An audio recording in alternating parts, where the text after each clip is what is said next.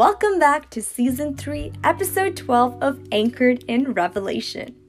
If this is your first time here, my name is Spooj, and I am truly humbled and grateful you took the time to tune in.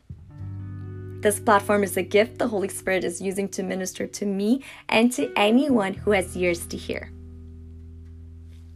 With the leading of the Holy Spirit, we have currently been on a journey series of fasting.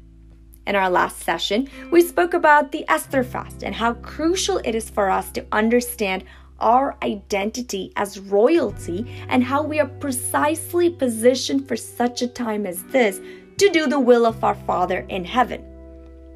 Esther was desperate and sacrificed her momentary pleasures for three days by giving up food and drink. She did it so that she could find out, seek the wisdom and favor of God in the midst of unknown. Esther, an initial nobody, was promoted to royalty so she may serve and minister her nation, the people of God. God honored this, and He gave her wisdom and an opportunity to not just save the people, but He also extended supernatural favor upon her. As a result, her intercession gave the people a fighting chance to be courageous and bold, knowing full well Almighty God, the master author and orchestrator, is with them, so they will come out of the spirit of unknown victoriously.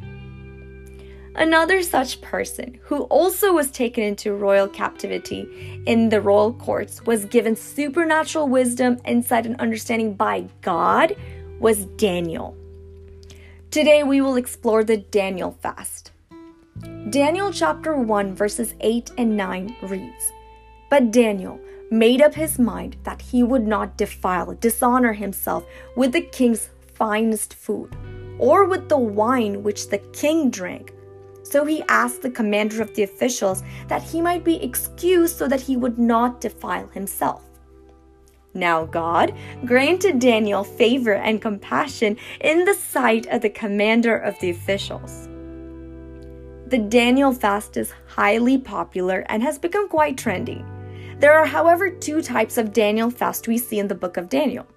The first fast is Daniel as a young boy, perhaps a teenager, who was using wisdom instead of being reckless and asked the king's officials to test him and his friends for 10 days while they're served only vegetables to eat and water to drink.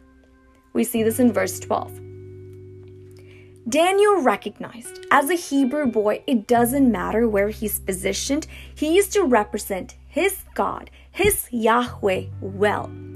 He did it by firstly making up his mind that he would not defile and dishonor himself with the king's delicacies because those were offered to the idols. Daniel was a captive in an unknown nation, a royal palace of one of the most powerful nation at the time. There was nobody to keep tabs on him. Especially being a teenager, he could have done whatever the world's standards were without worrying about the consequences. But Daniel chose to put God first.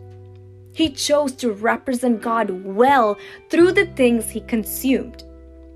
He decided in his heart that he would not compromise the standards God has set for him. Though he lived in the royal courts, Daniel's identity was rooted in the royal courtroom of heaven. As mentioned many times in this podcast, our body and our mind is a dwelling place of the Lord Almighty. We are to honor it with the utmost reverence, for we are His Zion. Take care of our body and mind that God has gifted us with. This is a form of worship, and we're thanking God for the gift. Daniel recognized that and knew he couldn't allow the delicacies offered to the idols based on the world standards to partner with his body that is set apart for God. He then asked the commander of the officials that he might be excused. This shows humility. Daniel knew what he had to do, but he also respected the authority in place. He did his part, and now we see him surrender to God by humbling himself to take the next step. Sometimes we think we know best and we do things immaturely just by one word we've heard from God. When in reality, God gives us a word and then He gives us wisdom and people to help us get to the word in His beautiful time. Sometimes we get reckless with the word God has given us, and can I tell you, acting on God's word at the wrong time is as harmful as acting on your own desire in your own time. In order for God's word to be purposed and fulfilled as it is in heaven, it requires patience, perseverance, character building to attain the capacity in which God calls His word to come to its fulfillment. This is where our trust and our faith in God comes. This is where our trust and our faith in God can grow and evolve. Daniel knew this and he exercises it. In turn, we see that God granted Daniel favor and compassion. This 10 days of Daniel fast we see in chapter 1 results in God giving Daniel and his friends Shadrach, Meshach, and Abednego knowledge, skill in all learning, and wisdom. And Daniel had understanding in all visions and dreams, as mentioned in verse 17. The second type of Daniel fast we see is in Daniel chapter 10, verses 2 and 3. It reads, In those days, I, Daniel, was mourning three full weeks. I ate no pleasant food, no meat or wine came into my mouth nor did I anoint myself at all till three whole weeks were fulfilled. When we read this portion, we see Daniel is an older man, and this fast is a 21 day fast where he does not eat anything pleasant and he mourns and laments and intercedes for the people of God. We see God using and speaking to Daniel when he was a teenager, and we see God continue to use and speak to and through Daniel when he's an older man. God never stops speaking. It is a matter of are we listening? Daniel mourned 21 days because he was desperate for his Yahweh to come through for his reserved people. Daniel knew restoration was right around the corner, but in order to receive it, he had to intercede and seek God to extend mercy to his people. God was so pleased by this.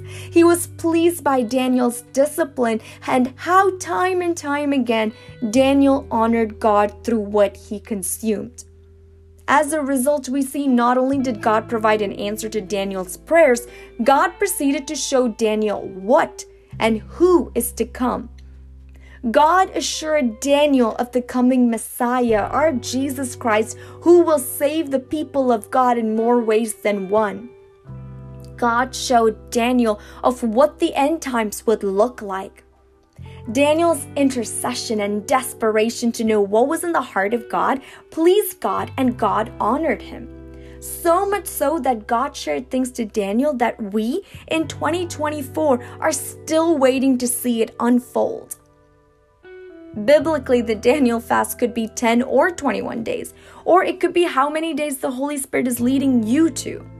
Regardless, this fast is a fast of being set apart for God, to be on fire for God, to know what's in His heart, to desire and be desperate to know what it is in the heart of our Father, to seek after the visions, dreams, prophecies, His gifts of the Holy Spirit, because God desires to give that to us. It is our duty and responsibility to intercede for His people, His nation. There is no time like the present, and we are to be set apart for God and His kingdom. We are to be desperate and desire to know what makes our Father smile. We are to stand in unity and maturity and intercede for the church, the nation, for such a time as this, as God has positioned us so perfectly. This helps us burn the oil and anointing of the Holy Spirit continually without compromise, allowing us to declare in confidence we will not be shaken. I pray that this word blesses, encourages, refreshes you and your journey. Continue to be joyful and shine bright. To God the Revealer be all the glory. Amen.